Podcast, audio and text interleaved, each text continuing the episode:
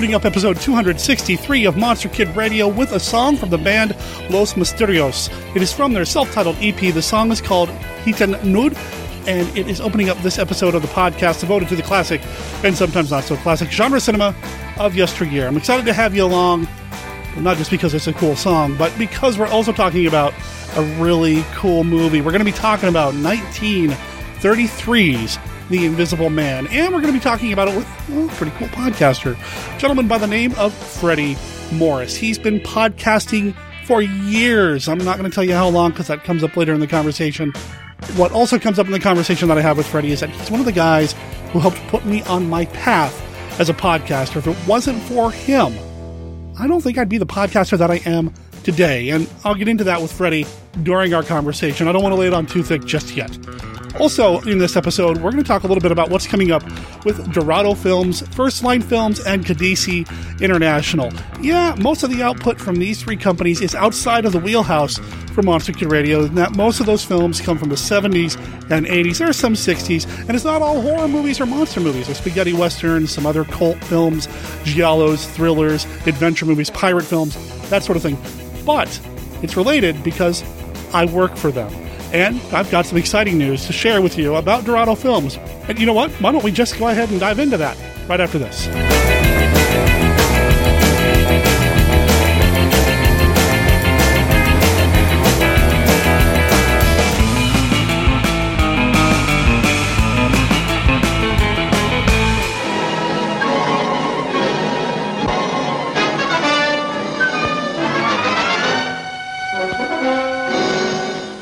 Enemy spy at large, an invisible man. It's, it's amazing. Oh, you will be of great help to us.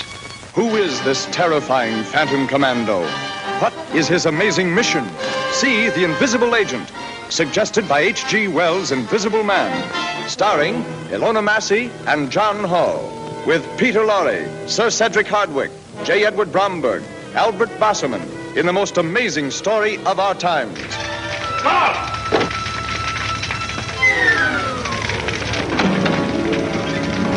Steady now. Don't let him get away. Gesundheit. Who is there? How did you know I was going to England? I didn't, but. So the trap was all set, eh? Frank, how can you talk like that? Well, what's this? Uh, it's full of hooks. Uh, oh, they're tearing into me.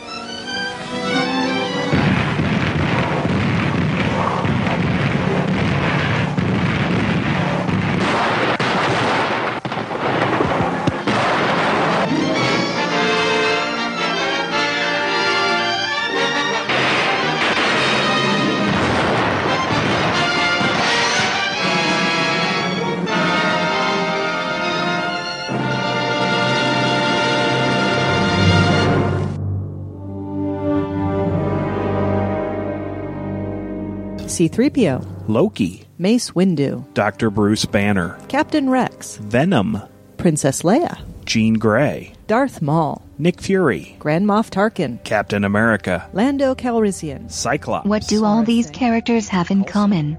Well, two of them were played by Samuel L. Jackson. A couple of them were played by Hammer Films veterans Peter Cushing and Christopher Lee. Come on, guys. You know this.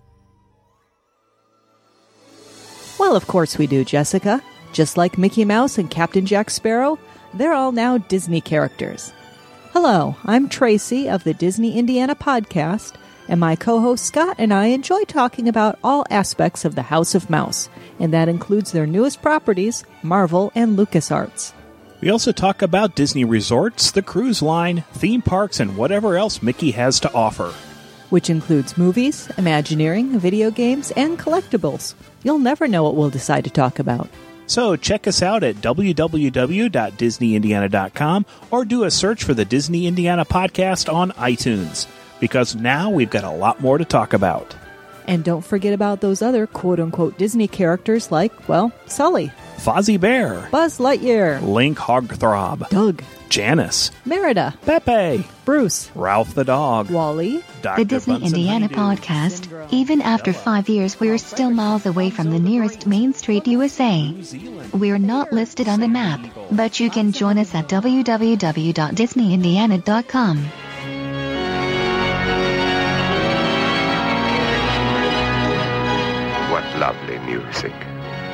murder, or two, or three, or nine. Who's this? Ladies and gentlemen, I want you to meet a dear friend. Nine killed you. Nine shall die. Your wife, no fives. But you I will kill. But you can't, Doctor. I am already dead. Here, how are we going to get him off this? You take his head, and I'll take his feet. Let's unscrew him.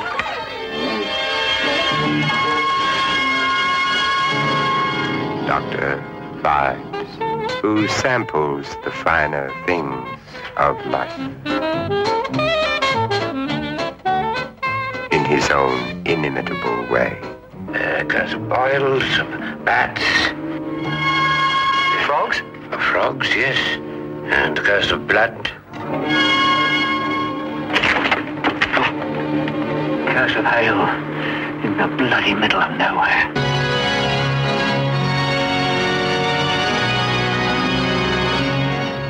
Are you ready for Dr. Five? Here he is. Watch out, for here is a superhuman with the strength of a hundred men.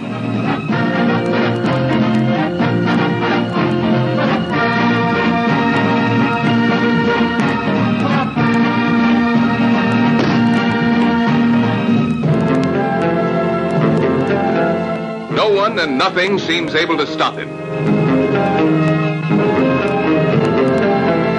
Invincible, invulnerable. Argoman, the fantastic Superman. But even he had his Achilles heel, a beautiful woman's kiss.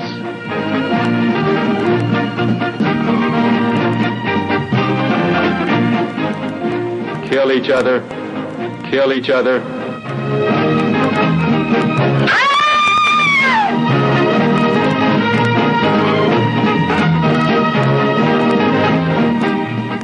Argoman, the fantastic Superman.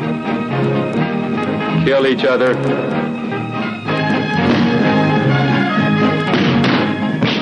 A man gifted with such extraordinary powers that ordinary men were helpless to cope with him. Everyone and everything was pitted against him, from hired killers to the most diabolical inventions of modern science.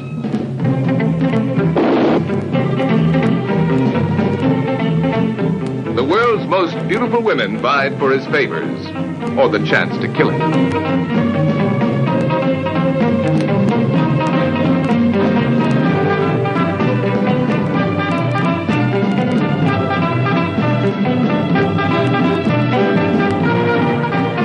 Kill each other.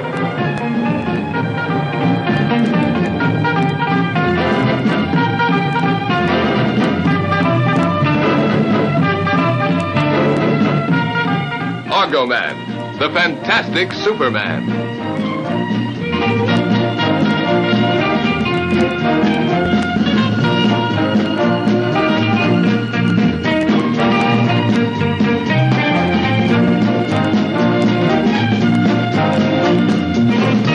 Here is a picture which will take you on a journey out of time, carry you on a crest of thrills and laughter from start to finish. Be sure to see this Superman power.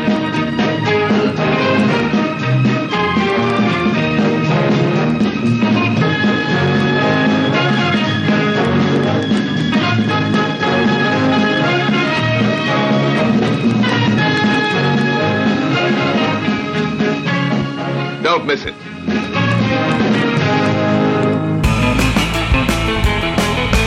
Several months ago, we soft launched the Dorado Films podcast. Well, We listened to your feedback, we took some notes, we're making some changes, and we are going to get that show off the ground in earnest here within the next few weeks. And if I have anything to say about it, within a week. What are we going to be talking about on the Dorado Films podcast? Well, first of all, I'm going to be re airing the interview that I had with actor Roger Brown, the man who wore the suit in the fantastic Argoman. He wore other costumes and was in other movies, but I mean, it's Argoman. You can't top that, right? Anyway, I'll be replaying that interview. Also, I have interviews with Enid Caputo, the vice president of Dorado Films, and author Troy Howarth. He's the man behind books like Splintered Visions, Lucio Fulci, and his films. And we're going to be talking with him because Mondo Macabro released Lizard in a Woman's Skin on Blu-ray, and that's one of our films. We license it to them, so we're going to talk about that as well. I've got a few other plans in the works for future episodes. A few other people that I've reached out to that I'd like to have on the show.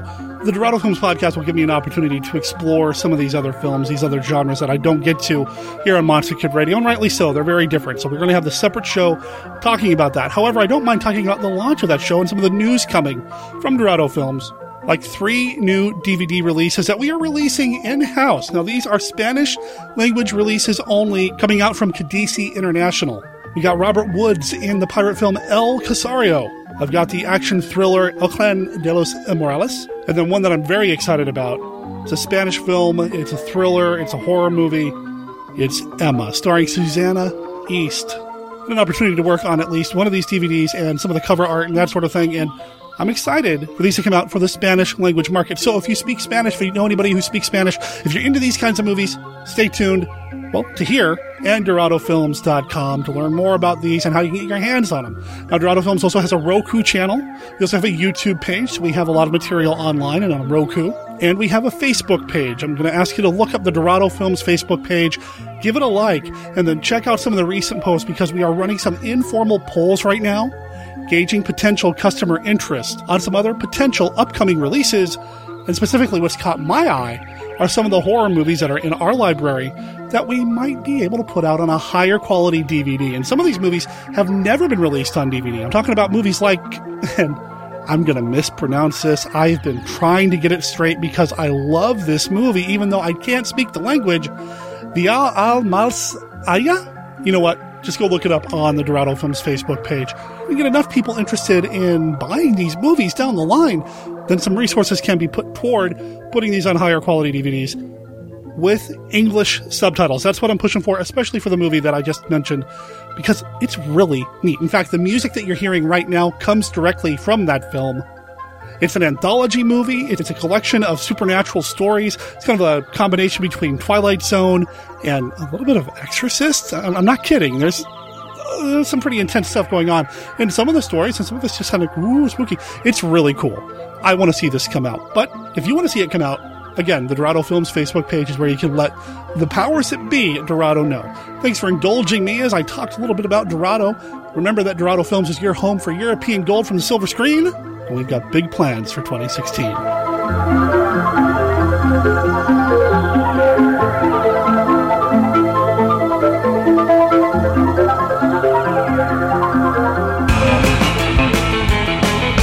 Trapped. Trapped. Trapped. They're trapped in a whirlpool of shrieking fear. From the most fiendish idea ever conceived by the human brain. The Brainiac. And it has a friend. She was beautiful, desirable, and not altogether human. The curse of the crying women. Together they will trap you in a world of horror. But if you live through it, you will never forget. The Brainiac and the curse of the crying women. At this lonely crossroad in the Carpathian Mountains, four travelers find themselves abandoned at nightfall by a local coach driver who was afraid to go any further. There's no driver. A coach with horses that knew the way, a table laid for four. Was this kindly hospitality? Isn't your master joining us for dinner? No, sir. I'm afraid not. Is he indisposed? He's dead. Why should a dead man be interested in entertaining guests?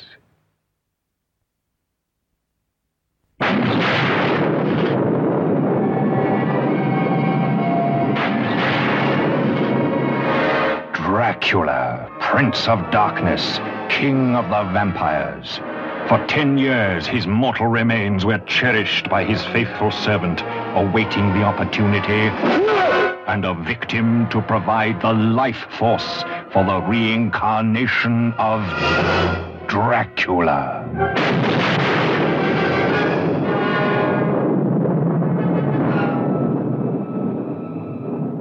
A strange premonition warns the guests at Castle Dracula that their host is ready to receive them.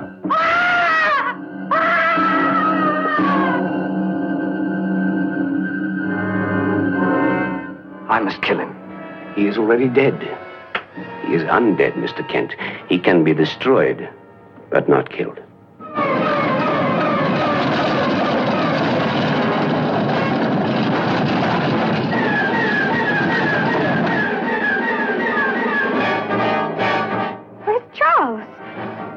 You don't need Charles.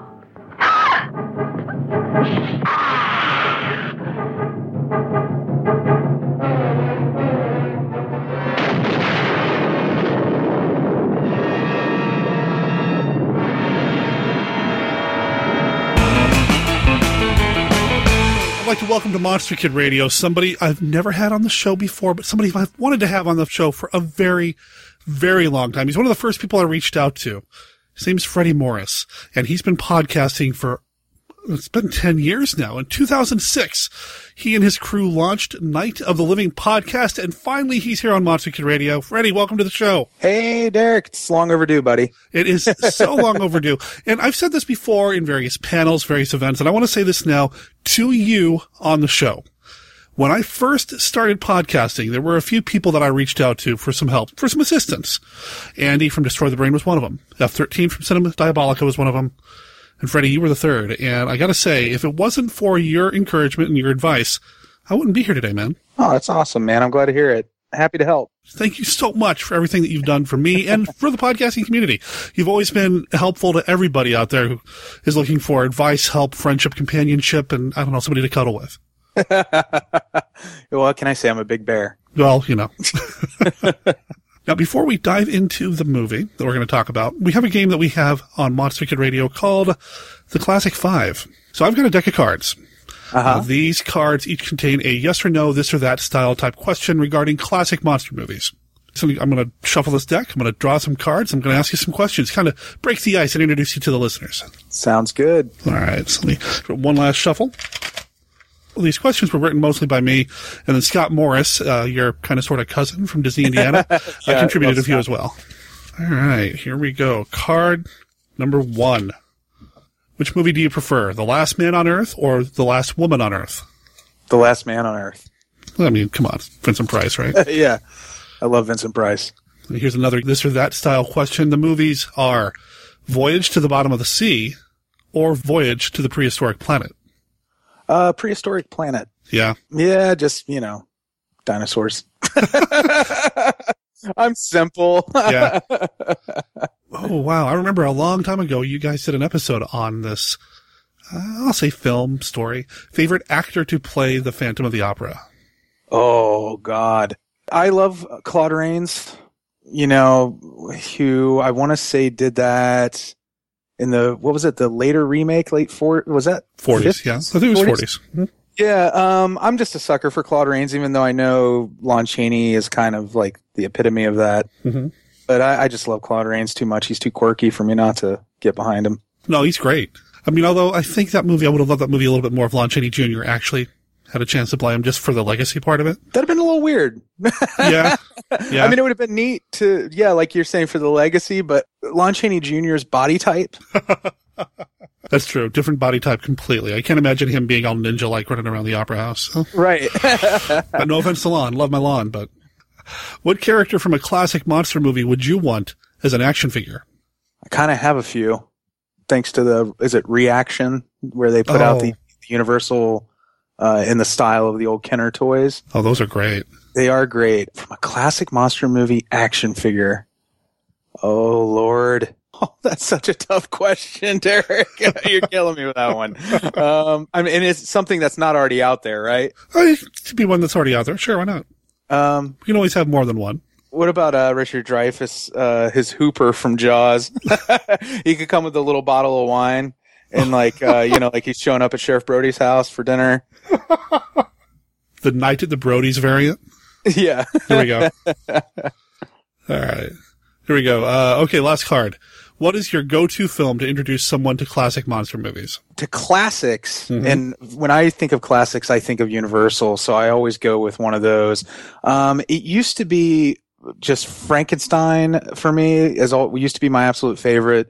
It's kind of neck and neck with what we're talking about later in the show, which I'm sure it's on the show art. So it's no spoiler to say that we're going to discuss the Visible Man, the Invisible Man, not the Visible Man. That'd be a dull movie. But uh, I, I, I love James Whale. I, I, I think I'd still lean on Frankenstein because I think that is the um, quintessential monster movie. So I, I definitely would go with that. Other than that, I really like the Frank Langella Dracula. Wow. I haven't thought about that one in a while. Yeah, I, I really enjoy that. I think that's more of like if somebody is a little leery about black and white cinema, which some people for some reason are real hesitant to watch a black and white movie. I don't know why, but um, but if I had to, you know, compromise and give them something that's a little more modern, I'd go with that. Man, I, I think I've listened to that soundtrack more than I've seen the film. I think John Williams did the score to that, didn't he? Oh, did it? You know, I don't know. That's a good think so. question. See, now I got to rewatch it. Darn. Life's hard. I know, right? well, thank you for playing the Classic Five. It's it's something that one of these days I'm going to make available online and people can see the questions and play along or whatever. But for now, it's something that we do here on the show. So thank you for doing that. It's really fun. And you mentioned Claude Rains and you mentioned Yeah. the movie The Invisible Man. So when I reached out to you, man, it must have been right when I first launched Monster Kid Radio. It's been years we've been circling each other trying to get you on here. it really has. That's crazy how time just appeared. Says the guy who's been podcasting for 10 years. Yeah.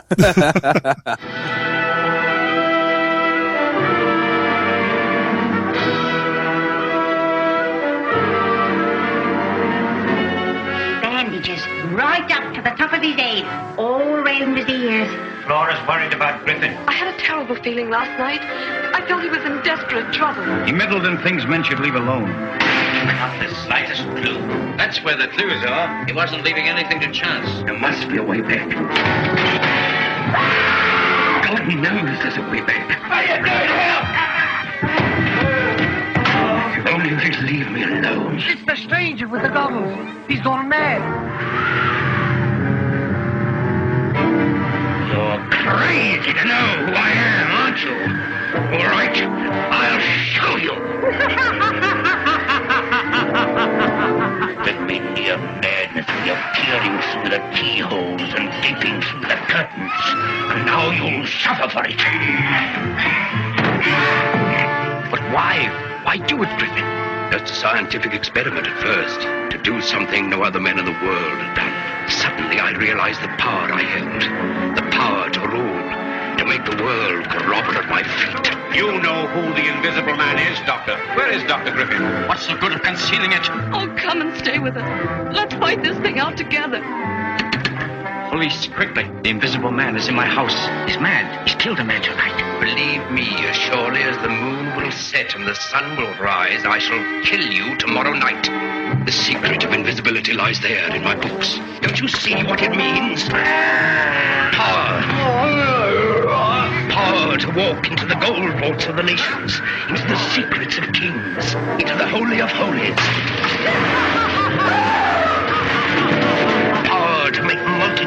multitudes squealing in terror at the touch of my little invisible finger. Even the moon's frightened of me. The whole world's frightened to death. I'll lay traps that even an invisible man can't pass. Radio stations now. Watch the wall. Help!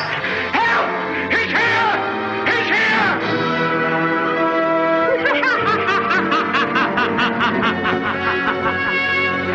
Here we go gathering nuts and may on a cold and frosty morning. When we first started talking about this, you said you wanted to do the Invisible Man, so I've been sitting on that one. I've been like, okay, if somebody else wants to talk about that, nope, sorry, it's spoken for. but since it's spoken for, we might as well get Freddie on here eventually to do it. so, so finally, we're going to do the Invisible Man here with Freddie Morris. And, you know, I hadn't seen it in a while. When was the last time you saw it? Uh, you mean prior to rewatching it for Yeah. the show? About a year. This is one I I I had revisited. We we had done a show on it, and and when we did our show, because we did like a series of Universal monsters, and we got to Mhm. that, I was like, I have to reconsider. That's what made me reconsider whether Frankenstein was my favorite Universal monsters movie because on a rewatch of The Invisible Man, I just kind of fell in love with it all over again and, and, in more intensely than I had ever before.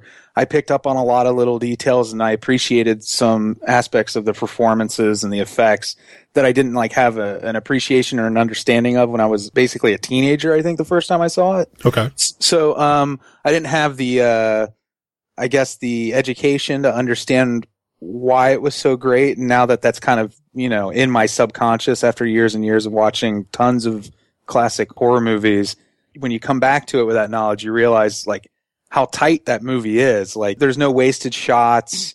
It's over the top in a really great way. It works as a comedy. It works as a science fiction movie.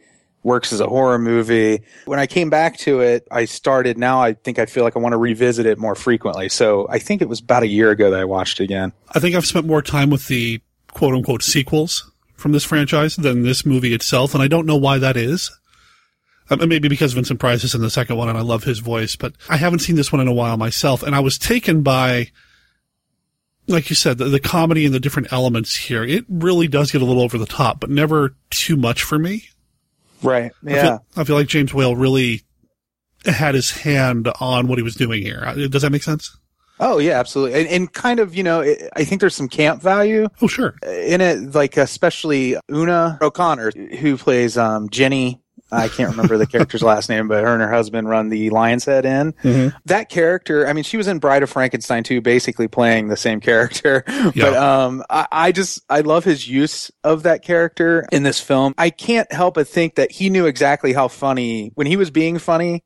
I think Whale knew what played as comedy and he really knew how to to execute that and put it into a scene and then when he had to turn the character around to becoming very dark and, and dangerous. He he also knew that. I would say there's like a, an amount of glee. I think we wouldn't have like freddy krueger without the invisible man because he's like the first wisecracking monster movie uh monster movie movie monster. Again it's early right? Uh it was like the first time i think there was a lot of deliberate humor brought into the horror genre. Yeah, I was when I was watching it uh, actually just last night to prep for this. I was taken by the wisecracks, and I thought, you know, I'm always saying and, backing people up who say that the Mummy movies are kind of like the pre-slashers, but I see a lot of what would eventually become Nightmare on Elm Street. That style, maybe a little bit of Saw, Doctor Phibes, all of that. I could see having some roots in this. Yeah, absolutely. And it's, it's interesting. It's fascinating that it was all kind of there. And I don't remember the Invisible Man being that vicious, but man, he is, he's a killer. Well, yeah, you don't mess around with monocaine, as we learn, right? Yeah, like uh, monocaine is this fictional poison. I, I've noticed that, like, it's funny that you know you have monocaine in this, and I've always wondered if iocane powder was somehow in the Princess Bride was inspired by this, as because you know they say basically in high enough levels, I guess it, it, it's deadly, but it, you know when you take it and you mix it with other stuff, it eventually just makes you go crazy. And I think it, it was in the the movie and not the book where they talk about injecting it into a dog, and the dog turned completely white. Right. And then the dog went mad. As a matter of fact, I don't even know if monocaine is in the book at all. But in the movie, that's basically what he he doesn't realize because he doesn't have this German version of a text on these floral components of chemicals. The, he was reading the English version, and the English version only mentions like the good stuff about how it can make something match its background and make you basically a chameleon but the German version reveals that this dog went mad and and basically he's becoming a mad dog. And as he the combination of the power of being an invisible man and the toxicity of the monocaine just builds in his system and he becomes this maniacal figure. And the only time you see him kind of dial that back is when um his love interest I can't remember the character's name, but it's the lady from Titanic who had the heart of the ocean. Flora. Flora, thank you. Flower, Flora. Yeah, that's that's how I remember. Because it, it's funny how Monocaine like comes from a flower, and his love Ah. interest is Flora, and all this, and they're like the two sides of this thing. I think about the Invisible Man a lot. There's nothing wrong with that. That's what we do. yeah, so um, she kind of anchors him somewhat, and whereas his nemesis Kemp, I think, is the guy who's trying to get with Flora behind his back, uh, who who is this like dirtbag compatriot of his or contemporary of his, who's a I guess like a Salieri to uh, his Mozart, is trying to get with her, but he's also kind of a weasel, and he he almost tries to side with the Invisible Man and offer to be his henchman if it means he'll survive this whole scenario. Right. So he's not a very like brave or heroic character, but he, in a way, he's kind of meant to be the foil to the villain in the movie. He is a sniveling kind of guy, especially towards the end there when he knows, all right, I'm on my way out. I, I gotta, I gotta do everything I can. I gotta say anything I can to get away from this. But know, by the time he, he gets run off the road, he kind of deserves it. I feel like there's this kind of, there's this like, well, you know, you made your bed, Kemp, and uh, yeah, the Invisible Man's crazy, but You don't mess with his woman, no, as it turns out. no. um, oh well, yeah, Kemp. Uh, you know, I'm, I was kind of taken by his performance. The actor, his name's William Harrigan. I don't know much about him, but I, I really just, even though he's a sniveling kind of guy, I enjoyed watching him, Yeah, and I want to Oh, know more yeah. about him. He's got a great profile. he does in that scene where he's he's really pushing it with Flora when she's like heartbroken and wondering where her her boyfriend is, and she's in a real bad place, and he's like, "Why won't you go out with me?" you know, I feel like what timing, man! What a twerp! I hate that guy. he doesn't even wait for the Invisible Man's bones to turn up or anything. He's just hitting on her the day one. this is at the very beginning before we've seen the Invisible Man really start killing people. I mean, for all we know, the Invisible Man's a victim in all of this, and yeah, come on, man. right. Your timing is awful. You know, we're talking about performances a little bit. We got to talk about Claude Rains, especially since you brought him up earlier. Yeah. Wow. Yeah, isn't it funny that they, when they saw his screen test or some previous footage, like people from the studio said, we can't hire this guy, he's a terrible actor? Which I don't get. I mean, cause, you know, acting, the, the whole technique and presentation of acting has changed so much since 1933. Like what is considered over the top now may have been, you know, uh, in the silent film era, which this isn't too far out of, would have been considered fine. But you know, if you saw somebody on a modern in a modern film emoting and throwing themselves around a set in that way, uh, like they did in silent films, you'd be like, "Oh my god, that person's terrible." But back then, it functioned in that medium because they needed to be bigger visually because they had no sound. And then Right. by the, by the time they started making, you know, talkies and they make the Invisible Man, you bring Claude Rains in. He, he, in a way, he's kind of one of those transitional actors where, you know, like in our generation, we have like Christopher Walken, who when he first turns up, people are like, this guy's really weird. His delivery is weird. He doesn't finish his sentences in the same places as regular people. His cadence is strange. And I think with Claude Rains, it was the same thing when they made this movie. Like, it seems like, and I don't have any way of knowing this perspective. I'm too young to have seen this happen, you know, in real time. So I don't know. But I feel like he was one of those transitional actors that kind of brought around this type of performance. And I just think they didn't get it, you know, when they first saw him, when they, they're very, very nearly cast Colin Clive, I think, right? The, the guy who played Dr. Frankenstein. Well, I know at one point Karloff was being looked at as well, and uh, Yeah. police, and that's man, I can't imagine anybody other than Claude Rains doing this just because of the voice alone. I mean, that laughter that he has. Yeah, I, I great. can't. I can't hear Karloff doing that. I can't hear anybody else doing that. And there's something to be said for the fact that the big universal monsters were each played by, you know, in their original incarnations at least were played by different actors. It kind of creates this like um Fab Five kind of thing. You know, which I think is really cool. Just I, I love that they each brought their own thing to it. You know, Lugosi and Karloff and Rains, and uh, you know, you don't nobody ever gives a creature a lot of credit because it's a man in a suit. Oh, come on now, though. Come Yeah, on but now. Creature's great. Yeah, But I'm the like, holy yeah. ground here. yeah. but I mean, like, you know, nobody, when you think of like the, the big, the big ones, you know, you got Lon Chaney Jr., you could just imagine these guys sitting around the bar, basically trying to one up each other. I like to think of it that way. Yeah, no, I mean, we have a little bit of bleed over with Karloff doing the mummy, but uh, I mean, really, yeah, you're right. I mean, the big guns, You know, Lugosi, Karloff, Chaney, all of them. And I would put Rains in there for this. I mean, I know he turns up in The Wolfman as well, but I think this is going to be my go-to Universal performance for him, even though this is his first American feature film. I mean, he is on top of his game. Yeah, and I think like didn't they say like this is the only this is actually his very first film appearance that isn't like a lost film. I think his first appearance you can't even find anywhere. It was destroyed. Oh wow.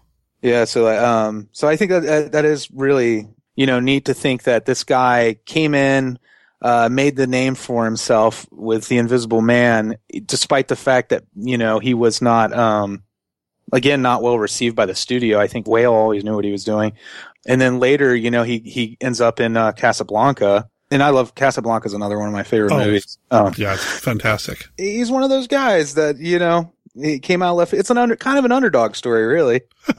A psychotic murdering underdog, yeah. just, just a little bit. Yeah. So, um, although I hear that his uh, the lead actress who played Flora, I should have names. I feel unprofessional. Gloria Stuart. Is she? I don't think she liked him. Uh, my understanding is that she she thought he was kind of like a diva, and that he upstaged her, and and they didn't get along too well. Oh, really? The, who knows? Who knows what the whole story behind that is? But I always find that like old Hollywood gossip really fascinating. As I get older and the more I get into like the classic monster movies, of course, I believe in the classic Hollywood itself and I just absorb it. I, I spend so much time on the weekends looking to see what TCM's going to play. It's Yeah. Just so I can see, hopefully, maybe something about, you know, a little 10 minute introduction here or five minute introduction there to learn more about these movies because it's just fascinating to me. Yeah, it's really cool. Do you um? Can I recommend another podcast to you? Sure, yeah, hit me. Uh, uh, you maybe already be listening to it. It's called "You You Must Remember, Remember This." this? Yes. Yeah, yeah. Isn't that great? Oh, it's fantastic. Listeners, if you haven't heard, I'll put a link in the show notes. It's, Yeah. it's a really good podcast. They get really in depth with some subjects and it's just Yeah, they did a whole series on MGM. Oh, that was I'm dying for them to do their own uh, her to do her own series just on Universal. Oh, wouldn't that be Uh, amazing? Yeah, because there's a lot of bleed over with MGM uh, with uh, with in the early days of Universal. So I'd like them to get into the especially the monster movies. Oh, it'd be amazing. Yeah. Oh, good stuff. Good stuff. There's a book that I'm reading right now too. I'll, I'll, I'll try to remember the t- through Audible, so I don't remember the name of it, but uh, I'll try to remember the name of it before we're done here, so I can recommend it to people. Groovy. Yeah. Uh, let's see here. So we we have Flora, who's fantastic. We have Claude Rains. Uh, we we talked a little bit about Kemp. You know, another standout performance was um, the constable. and I think it's E. E. Clive, but I'm not 100% sure if I'm remembering that right. There, there's something about those London bobby hats, those English police uniforms that it's it's not the most fear-inducing, like authoritarian kind of outfit. It makes you look a little goofy, and I don't know if that's because of like a Keystone Cops thing in my brain or what, but um, that little chin strap. I mean, the guy already has like a double chin, and then they like smash a chin strap into it, and he has a big walrus mustache. They just let him deliver some of the funniest lines. Like they're talking about painting the Invisible Man with spray paint, and uh, and they're talking about painting the top of the wall around the um around the house so that when the invisible man tries to sneak in and kill Dr. Kemp that night, he'll get paint on him. And they're like, well, no, we're going to use dirt because he'll smell the paint. And the guy's like, yeah, that'll work too.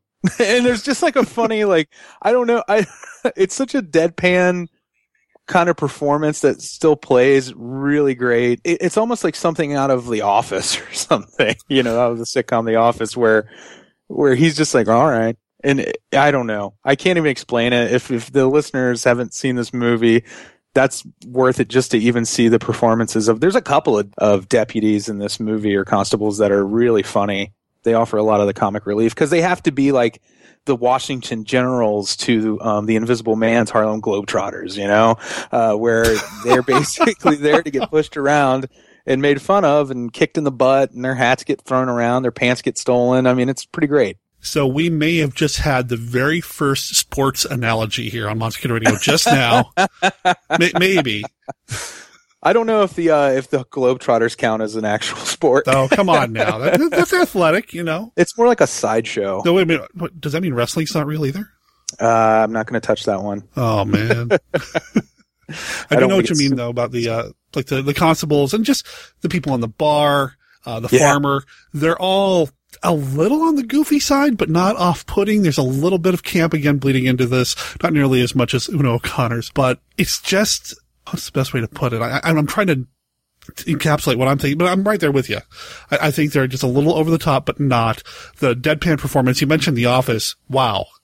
I could totally see somebody like Dwight just hanging out in the background. It's like, oh, you should do that, you know? right, right, yeah. And it, that's why it's such a good contrast because Mm-hmm. most of the characters are playing over the top, but then you get to this like sardonic, slow speaking, mush mouth constable who works as like a, you know, everybody else is so high energy in that scene.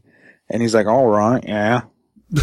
what? It's just so great. You know, speaking of the Lion's Head and the people in that in the in the pub, I want to talk about the pub because I think that's such an awesome set piece. Oh, it is. I tell Amy one of the things that uh, one of the reasons I watch. Um, Amy's my wife for people that don't know, and she does the podcast with me. Um, One of the reasons I love Universal monster movies is because the set pieces are so cozy. They're amazing, especially from the 30s. Yeah, absolutely. And I, I feel like I just, it's that same feeling I get when I watch like a Harry Potter movie to sound pretentious and say the set is a character. It really is in these movies. And The Lion's Head, it's such a great set piece. It has these characters that were all based on the, the little town that James Whale grew up in. And, um, it just plays like something out of a storybook. And then later, you know, what you have like 50 years later, the impact of this scene can be seen like in, uh, in an American Werewolf in London. John Landis basically tributes this scene with the slaughtered lamb Mhm. where the guys are playing darts when, you know, the stranger comes in, just like in an American Werewolf, they all stop and kind of check him out. It's such an iconic scene in cinema, you know, not just horror cinema, but cinema in general. The stranger rolling into town in the pub. It's a great trope. I love it. You see it in a lot of classic monsters and classic horror or classic film in general, where you've got the stranger coming into the bar. You see it in a lot of Hammer films. You see it in so many of these movies, and I love the trope, and I love the way they do it here. And I don't know if this is the first time it was done. I mean, it's early here, so I don't, I don't have my film geek hat completely on, but you know, this is such a great way of introducing the character into this and establishing the differentiation between, you know, the bar, the riffraff, and this, Yeah. this scientist who thinks he's above everything. And yeah, he's already kind of gone a little nuts. I mean, you have to be to walk around naked like that in the snow, but yeah, I would think so. And that's the one thing that always kind of struck me about this movie and any Invisible Man movie is, man, I know nobody can see me, but I don't need to be walking around naked. you know, I don't care if I'm invisible or not. That, that takes a pair. So you you would be shy about even if you were invisible, you'd still have a little like little concern about being nude, huh? I, I don't know. I just, you know, someone will catch on something when I'm going up the stairs. I'm a clumsy guy. So Yeah. I, I, you know, I, I need that extra clothing and padding. you know, you, you take go back to this year, and you know they make him invisible, which is amazing. Like using what black velvet oh wow, and composite composite filming, like uh double exposure. Mm-hmm. So like just the fact that they even thought of that uh, blows my mind. Somebody's like, you know what we could do? We could just wrap him completely in black velvet, have him do everything against a black velvet background, and then just overlay it. I, I don't even get it. It still seems like magic to me. This is like this is the same year they we had King Kong, right? So Oh, 30, yeah.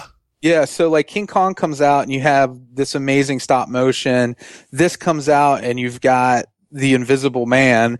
I think audiences had to be like, "Holy cow!" This had to be like the advent of like 3D or or color or any, anything else. It's a big year for for uh for genre movies. I would say a lot of people I think consider this like the beginning of the modern science fiction movie, right? Yeah, I mean, I can certainly see a lot of roots here. I mean, I suppose you can see some of that in Frankenstein, but this really is, when you think about like science fiction horror sp- specifically, this one is, if not the first, kind of the benchmark, I think, for this era at least. You know, something that I thought was kind of funny was the Invisible Man saying he can't go out. He's explaining to Kemp when he has cornered Dr. Kemp and is like, You're going to be my assistant in this. We're going to take over the world.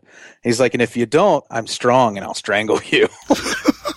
Which every time he said, I crack up every time I see this movie and he's like, I'm strong and I'll strangle you. so matter of fact. And then he just moves on. It's the voice again, too. I mean, anybody other than Claude Rains saying that, it just wouldn't work. Well, it's like imagine like you go into work and someone's giving a PowerPoint presentation. They're trying to convince you that this is like the new way you're going to do rubber band storage in the office. And He's like, and this is where we're going to put the rubber bands now. You'll do this because I'm strong, and if you don't, I'll strangle you. that's that's essentially the scene. Then he d- eats a French fry and he's back at it, and he's like, I can't go back out until an hour after I've eaten because you, people will see the food floating around. Which I thought it made me think. I'm like, so it passes through him, and like, I don't know how scientifically accurate that is, and why they don't just see like a colon floating around full of you know what the food becomes. you know, like where is it? Does he have to poop it out and then he's invisible? I don't know. I just uh, it brought up a lot of questions for me this time around. Yeah, I, I don't know if I want to think about invisible versus visible feces, but um, no, no, you're right. And you know, I think some Invisible Man movies did try to tackle that. Didn't the uh, Memoirs of Invisible Man, the Carpenter Oh, Chevy Chase Chevy movie? Chase. I haven't seen that. Oh my god, I haven't seen that in forever. Yeah, it's. I don't remember it being very. Uh, when it comes to Carpenter's films, I don't remember it being very high on the list. But I do remember there's this bit where he's like, "I can only eat clear foods for that very reason." it was was Daryl Hannah in that? Is that right? Was she the love Uh, was it Daryl Hannah? Somebody. Uh, I I can't remember for sure. I, I don't remember. But, I think uh, it was. Well, speaking of Invisible Man and comedies, I'm sure you've seen uh, Amazon Women on the Moon. yeah, with Ed Begley Jr. I think that's probably the Oh, best sketch in that movie where they play the the joke. You know, you watch the Invisible Man, you're like, he's naked all the time, ha ha ha, right? But no one sees him. And then Amazon Women on the Moon, Ed Begley Jr. He thinks he's invisible, and everybody in the Lion's Head leads him to. They just play along with him, even though he's just he's acting like, "Oh, I've got your hat," but he's just a naked dude running around with somebody's hat. And, and another great thing about that movie is they cast Harry Dean Stanton as one of the pub people, and he looks just like the guy in The Invisible Man. He looks like he walked right out of that movie. Yeah, he really does. They dress him up, and you'll know if you watch watch them close together. You'll see like, uh, wow, Harry Dean Stanton looks just like he could be the same actor. It's like those Nicolas Cage pictures on the internet where he's all throughout history. it's very very similar to that. Wow. Yeah, no, it, it's per. He does have that look.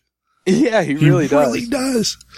he's he's about hundred years old now, isn't he? Does he even age? I don't know. He always looked old to me. Yeah, true. Yeah, uh, I, I looked up some stuff about monocaine because I was really curious. Okay. Because uh, uh, it they, it turned up in Matlock. What? on yeah on Matlock in four different episodes. It was the poison used to kill somebody. it, um, it turned up on Perry Mason. There was a TV movie called The Doctor Is Out where it was used as a poison, and it was used on Diagnosis Murder.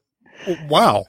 Yeah, and it's referred to in a song by the Blue Oyster Cult called uh, Transmaniacon MC. So interesting stuff. Wow. Also, you know, I recently I was late to the game on Breaking Bad. Okay. Um, which, which have you seen the series? You know, I, I haven't. I, I know, I know what it is, but I, I haven't seen it. As a fan of The Invisible Man, like Mhm. when you come to that and you watch that, it's almost the same kind of story. Really? As- okay. It's a mad scientist story, and I thought that was really neat. On this go, th- you know, we're rewatching The Invisible Man now after I just had seen Breaking Bad last year. Like we marathon this the series on Netflix, and uh, and I was like, oh yeah, I was like, I I guess it makes sense to me. Uh, Vince Gilligan, who who write, I'm pretty sure it's Vince Gilligan who wrote Breaking Bad, used to write for the X Files, and is a big classic monster movie fan. I was watching The Invisible Man again and thinking, wow, there was a lot of parallels. And I, I wonder how much of that was a tribute to this movie and to mad scientist films in general. But it, how he goes mad the further he tinkers with it, he becomes a megalomaniac and all this. It's really great. Huh. Not that I need to add anything else to my to watch list, but uh, you, you may have just bumped Breaking Bad up a little further. So. Oh, it's so clever. Huh. It, it, it- one of the few shows that absolutely lives up to the hype that Oh, okay. is around it. I think. Plus, if you're an X Files fan, you'll there's Well, a lot of love there. Who isn't? I mean, come on, Right. really. No, I don't want to know you if you're not. Anyway, uh, you know, as far as, you know, I mentioned Memoirs of Invisible Man, you mentioned the Amazon Women on the Moon bit. There have been a handful of other Invisible Man type films. I mean, there was this little franchise that Universal did that they're not super connected. Uh, I think the second one does tie into this one a little bit, but overall, they're kind of all over the place. I don't know if I can think of an Invisible Man movie, though, that I, I will want to go back and watch again over this one. I mean, this one's got the rewatchability for me. Are, are there any that kind of grab you that make you want to go back and watch? And if say the Hollow Man, I think we have to end the call. Well, you, you know, I was actually I've never seen Hollow Man. Okay. which is one of those things that I always mean to do because I love the Invisible Man. But I, I have heard you know mixed reviews, so I've never it's gotten not awful. I shouldn't be that unfair. It's not awful, but uh, I feel like Kevin Bacon really takes the crazy part, and just that's the only part of the character we get. Oh, you don't get. Oh, okay. Yeah. that's kind of a bummer. It could be a little more nuanced than that. Sure. As far as the sequels go, I, I was never impressed. I mean, I do love Vincent Price. Sure. If I were to revisit any of them, it would probably be Abbott and Costello Meet the Invisible Man, just because I really like, you know, how they used the Invisible Man in that movie to make Lou a um a boxer, basically. Sure. No, that one's a lot of fun. And what's funny is that Lou used to be a boxer. So to Is that have- true? Yeah, he, he got into boxing before he got into acting. So to have all that, it's just Oh, a great God. scene. It's a fantastic sequence. That's a great film. I can't imagine him being a boxer. And especially with that body type. Well, in his cute little face, like he just looks like a sweet man. oh, that's funny. No, that, Well, that I is mean, a great film, though. That's a great film. I think it's probably one of the underrated Abbott and Costello films. Yeah, yeah, I, I love all of those. They're so much fun, and I, I that's something else I would love to see make a resurgence is like some sort of comedy team. And I know this is probably sacrilege for a lot of hardcore horror fans for me to even say this, but like, uh, I clearly nothing is sacred with the amount of sequels that are being made to these movies. So I don't think it hurts anything for maybe a comedy team to update this idea and have them face off against these bigger characters like Jason Voorhees and Freddy Krueger and come at it like that, like they did with Abbott and Costello, meet the monsters. But I, it's just such a fun concept. I'm really surprised he didn't. I really am. I really thought when they did like the Freddy versus Jason that that was the, the mashup and then they were going to move on to doing some comedy. And I'm really surprised nothing really came of that. Right. Yeah. Well, you figure Jay and Silent Bob kind of popped up in Scream 3. wow. Yeah, you're right. And I thought that was like the moment I was like, oh, I see. Okay. Maybe Kevin Smith is going to start doing, you know, these weird, funny crossover things with those characters because they kind of, of all the pop culture characters that kind of fit the mold of like an Abbott and Costello style comedy team, I think the most current one would probably be Jay and Silent Bob. Before that, I would say, you know, Farley and Spade, that kind of pairing. Not just because it's a fat man and a little man, but because like, you Right. know, No, you, you just see them getting into these kind of scenarios because it's all kind of drawn on that same thing. It's like uh, tramping around these different. Um, they just kind of get sucked into capers. I guess is what I'm trying to say. Right. No, I, I, huh. Well, somebody get Kevin Smith on the phone. Tell him we have an idea for him. yeah.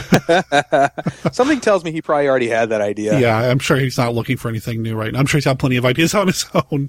yeah. He's cranking stuff out constantly. you, you talk about like the resurgence and that sort of thing. I got to ask what you think about the idea of the Universal relaunch with the, the mixing of the monsters because this movie's been announced as being one that they're going to tackle with Johnny Depp in the role. I like the idea of Johnny Depp. I do feel like audiences in general maybe feel like a little depth saturation when it comes to these quirky parts. A little over depth.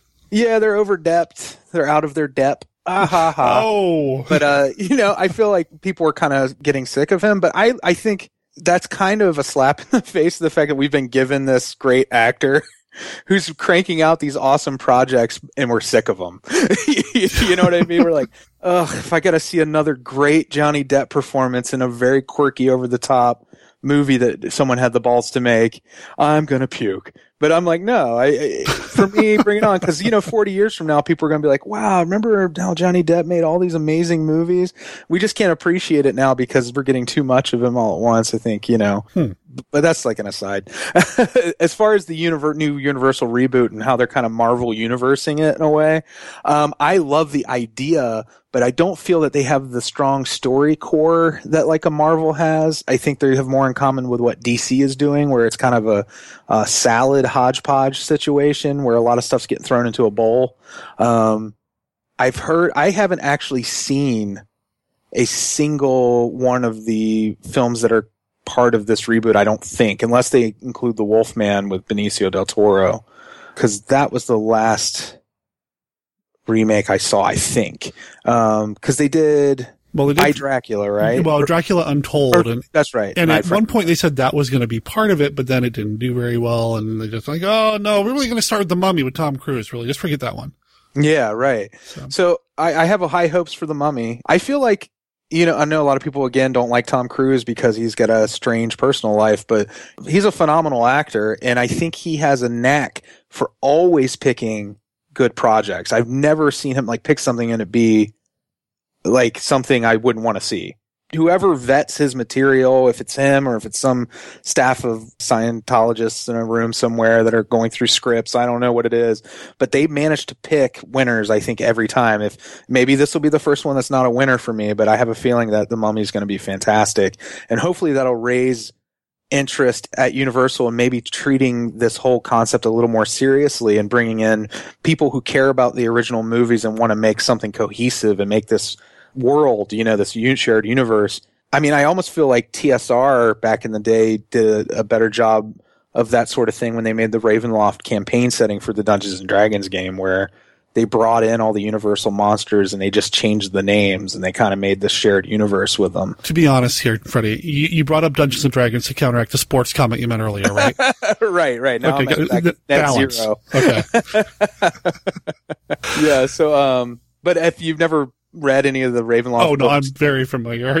yeah, yeah, they're really fun. Yeah. Um, I mean, as an adult, I, I haven't revisited the material, but I just remember really enjoying the game setting, and it, it, it's one of the things that reinforced my love of classic monster movies was they always had in their game modules and in their game supplements they'd have like recommended viewing and reading lists and it was always back to the classics. If somebody who had that level of respect and um, enthusiasm for the subject matter came along at universal and took over that kind of a created like a story core group for that i think it could turn out some really amazing films. I think they could probably crank out at least like a eight film franchise. I have mixed feelings. I mean, I'm hopeful. I'm really hopeful. I would love to see these classic monsters get more into the immediate pop culture. I mean, people like you and me, we know them.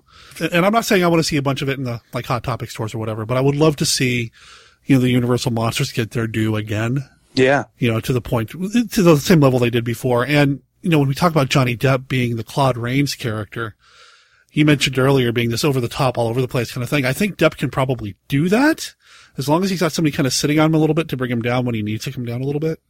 So, Yeah. so not like a Tim Burton type, but somebody who will bring him to where he needs to be to, to pull off the subtlety. I'm, I'm, I'm curious. I'm cautiously optimistic. Yeah, yeah, absolutely. I, I, I can definitely see him delivering like a Rain style performance. I, if anything, I mean, not to duplicate or imitate the performance that's given Sure. in the original film, and I'm sure they w- will want to bring make their own mark on it and everything. I think that there's something to be said for at least tributing and revisiting what made the movies great, and part of that is those those original performances.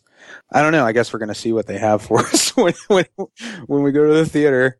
Well, you know, if nothing else, we've got this one to come back to, and it's it's a phenomenal film, and I think it's going to hold up to rewatching because you do get the subtleties in the lion's head, and you get to see all the different characters. Just really kind of pay attention to what's going on in the background when you watch this movie, listeners, because there's just so much.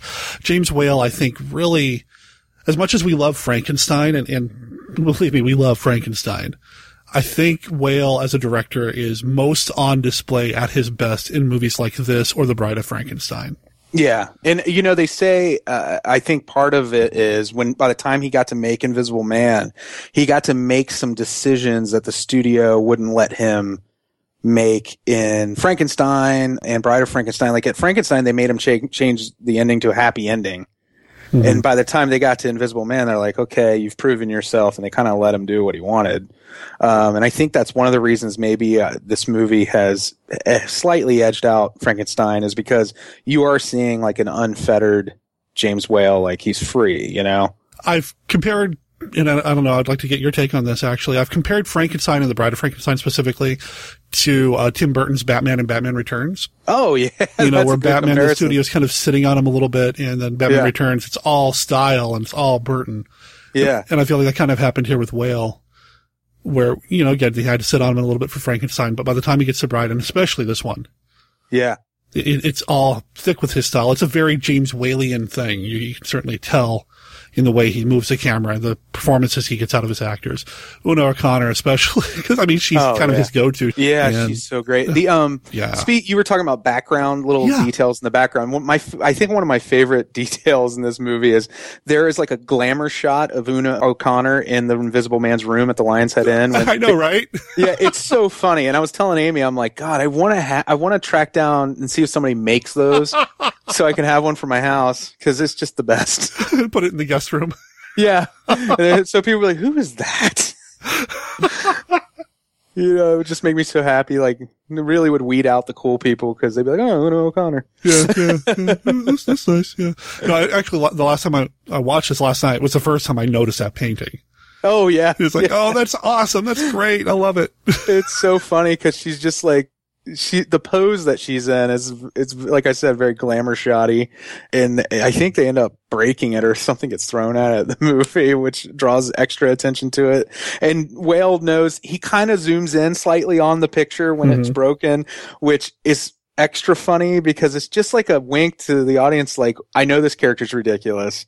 You know, maybe you thought you were catching me doing something ridiculous and over the top that I didn't intend, but when I zoom in on this photo, you know that she's here to make you laugh. Yeah, I think he knew exactly what he was doing. And man, I, I got to say, listeners, again, if you haven't watched this recently, you got to. There's a reason why I've been sitting on this one for a long time because it is one of the classics, and I wanted to have a classic podcaster on the show to talk about it. Huh? Huh? Oh, thank you. I'm flattered. There you go. There you go. Yeah, I, I told Freddie before we started recording, I might lay it on a little thick. And Freddie, I got to tell you, man, ten years of podcasting. Thanks, man. Years, Yeah, man. That's it- amazing. It's funny because you know it's a cliche. They say what it's easy when you love what you do, right? Yeah. It just went by. I mean, when you're compelled to do something, you just don't stop doing it. So, um, something cool I wanted to say before we wrapped up too, and it's been a really long time since we've like had like a live appearance anywhere, um, other than the Horror Hound conventions. But, uh, we're recording a live show, and I don't know if this will be out before April 18th. But if it is, and you are in the Cincinnati area, there is a really cool themed bar here called the Overlook Lodge, which is themed after Stanley Kubrick's The Shining. Oh, really? Yeah, they have all craft cocktails that are all different, and they have a rotating cocktail menu, and all the cocktails are themed after different things from the movie. And they have, you know, the giant fireplace. They have axes on the walls. They they have like fabric. There's some wallpaper that's made from like the same material that Jack Torrance's jacket is in the movie.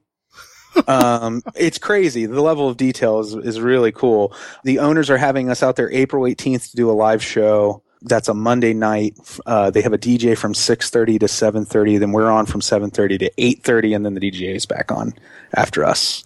Wow. But, uh, it's gonna be fun. We're gonna be covering Enemy Mine with uh, Dennis Quaid and Louis Gossett Jr., which is a real fun sci-fi movie. Wow. Well, that's awesome. Congrats on landing that deal. That's pretty cool. Yeah, I'm really excited. They're really the people that run Jacob Trevino and his fiance Katie are really amazing people who really are doing something really cool there. So hopefully anyone in the area, I mean, it's worth driving in even if you're, you know, in the just in the tri-state area just to see the bar because it's so cool. Right on. Well, listeners, if you're in the area, go check them out and tell them that you heard about them here on Monster Kid Radio. Tell everybody I said hi if you get out there. Yeah, uh, Freddie, man, I want to thank you for taking the time to do this. This this means a lot to me. It really does. And I, I meant what I said earlier. If, if that wasn't for you, man, I, I wouldn't be here. So you know, all of my success.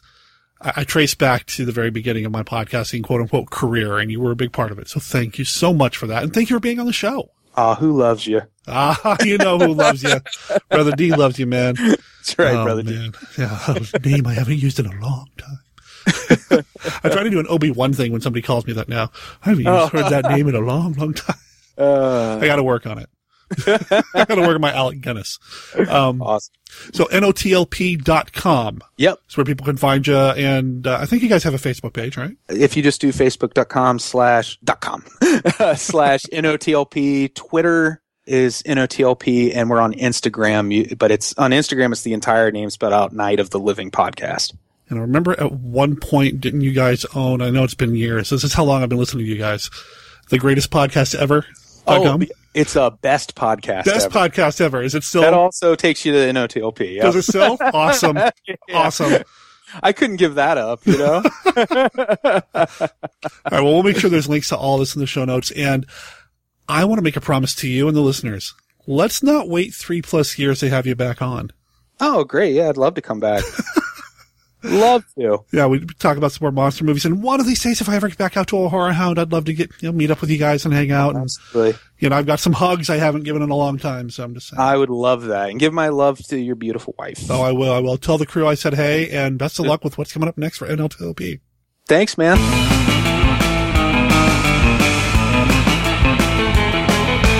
want to thank Freddie for taking the time to record with me for Monster Kid Radio. It really has been something I've been wanting to do since before the launch of the show. So, Freddie, thank you so much. And listeners, if you want to listen to one of the original horror podcasts, notlp.com is where you're going to want to go.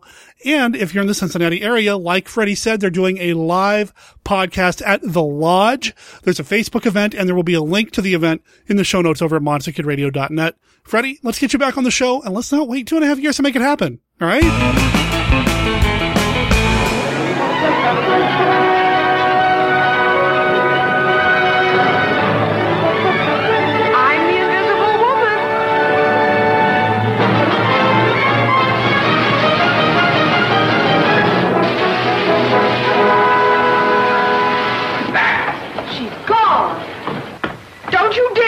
Back here. Why, something's still showing?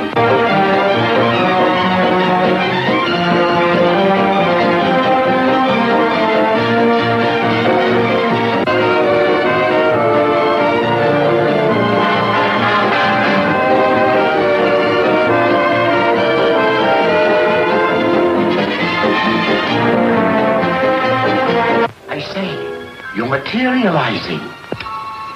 Go get your clothes on. Why, Professor, I'm ashamed of you. Get me a nurse, get me a doctor, get me something. George, we better get the professor. What for? To cheer up a lot of bedclothes? Come clean about how this machine works. Make me invisible. I did not invent that machine to make killers like you invisible. Oh, this is gonna be good.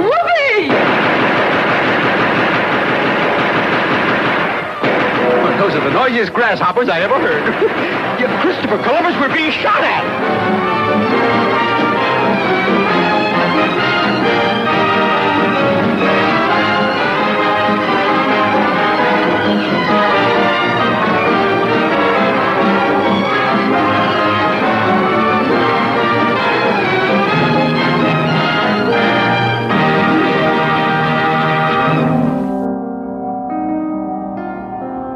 Hammer Film Productions began in 1934, and after producing almost 200 films and television programs, the studio is still releasing and re releasing new and classic film titles. 1951 Downplace is the podcast that brings you the story of the great Hammer films, one movie at a time.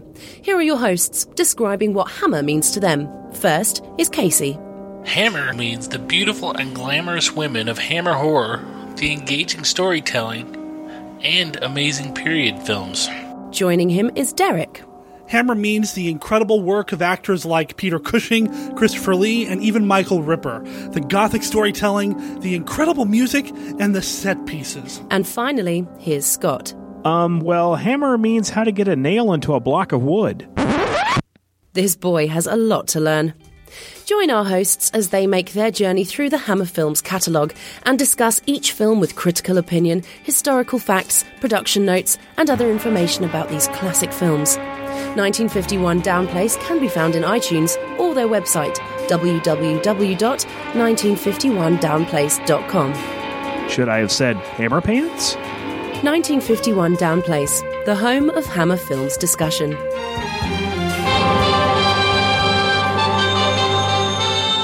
Ghostbreakers Incorporated. You make 'em, we shake 'em. Bob Hope speaking.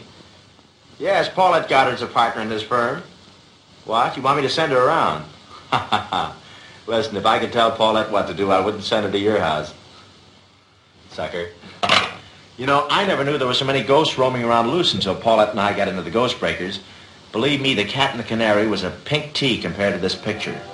It all starts on one terrible night. Basil Rathbone must be giving a party. That's the night that Paulette inherits a ghostly ancient castle off the ghost, I mean the coast of Cuba. The place is filled with mummies and spooks that walk at midnight. There are murders and death warnings planned to frighten Paulette and me, but we ain't frightened. I'll match you to see who faints first.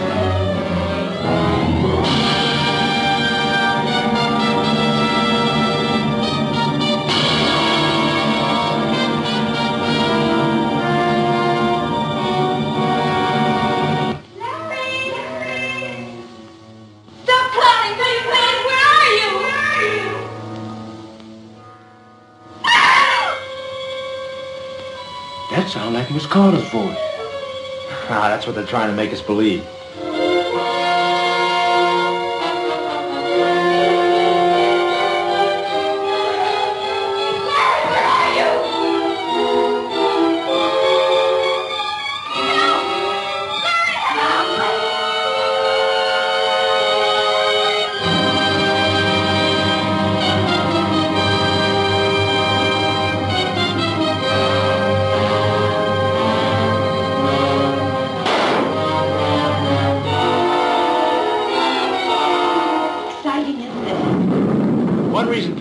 Are such good ghost breakers is that we don't believe in ghosts.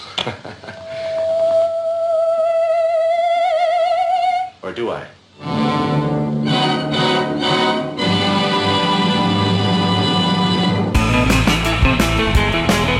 That brings us to the end of this episode of Monster Kid Radio. I want to thank everybody for listening, tuning in, downloading, subscribing, whatever it is you do to listen to podcasts, thank you for doing it. If you are an iTunes user, please consider leaving us a review. Now, monsterkidradio.net is where you're going to want to go to find everything else you need to know about the podcast between episodes. You're going to find links to everything that we talked about here on the show, like Night of the Living podcast and their big event coming up on April 18th.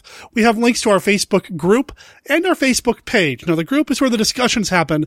The page is where I make the announcements. And if you are a Facebook user and you haven't done it yet, I'd like to ask you to like our page on Facebook. We would love to get to 1,000 likes by the end of the year. It's only April, so there's plenty of time. So help us out, huh? Our contact information is over there on our website as well. Our email address is monsterkidradio at gmail.com. And our phone number is a voicemail line. It's 503-479-5657. That's 503-479-5MKR.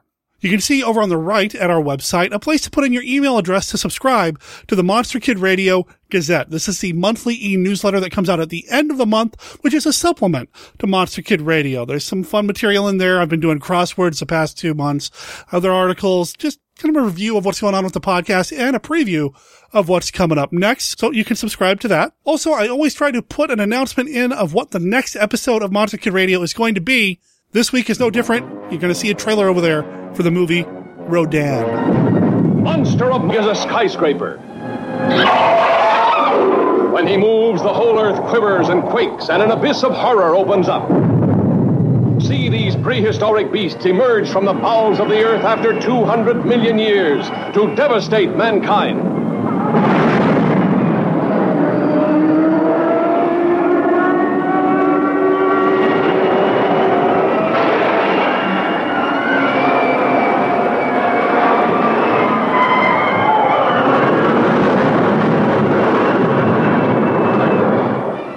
Supersonic jets cannot catch him.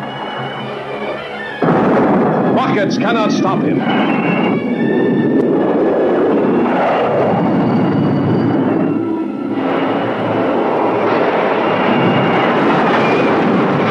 Armored tanks are helpless before him.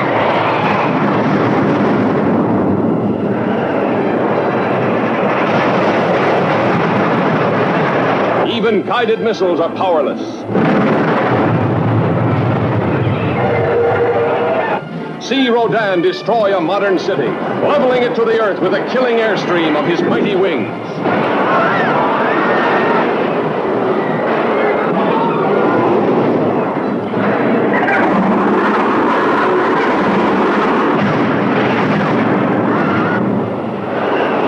Nothing can stop him.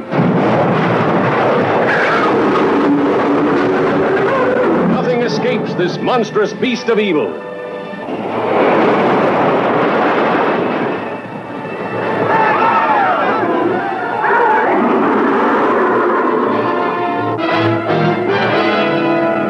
That's right. I'm going to get my kaiju on here on Monster Kid Radio next week, and I'm not doing it by myself. You see, Rodan's got an anniversary this year. It's a big one. Rodan is 60 years old. And to celebrate it, we are doing a big episode, a roundtable discussion about Rodan, and that's all that's happening next week. And I'm doing it with returning guest Stephen D. Sullivan, Tony Wendell, and a brand new guest to Monster Kid Radio, but somebody that Monster Kid Radio listeners should probably know. It's artist Mark Maddox. He was nominated for a couple of Rondo Awards this year. He produces a podcast of his own, and he's a great guy. I had a lot of fun chatting with these three gentlemen about Rodan, kaiju films, and just kind of chatting about genre films in general. That's coming next week. And then after that, Stephen D. Sullivan will be coming back to review the nominees for the 2016 Monster Rally Retro Awards. And of course, in May, Lucha de Mayo. That's going to be so much fun. You know what else is fun? The band Los Mysterios. The album is Los Mysterios, instrumental rock and roll and surf music from another planet. It's on Bandcamp. It's five songs. It's six pounds. They're a European band. They're based out of Spain. Six pounds. That's less than what, like nine dollars US. I'm not really sure. They'll handle the conversion at Bandcamp. Go check them out and check out the song that we're going to play here in a second. After I remind you that Monster Kid Radio is a registered service mark of Monster Kid Radio LLC. All original content of Monster Kid Radio by Monster Kid Radio LLC is licensed under a Creative Commons Attribution, non-commercial, no derivatives 3.0 unported license, except for the song Heat It Nude, which is from the band Los Mysterios. I was just telling you about them. It appears on the album Los Mysterios Sensual Rock and Roll and Surf Music from Another Planet. So check them out and let them know that Monster Kid Radio sent you their way. Talk to everybody next week.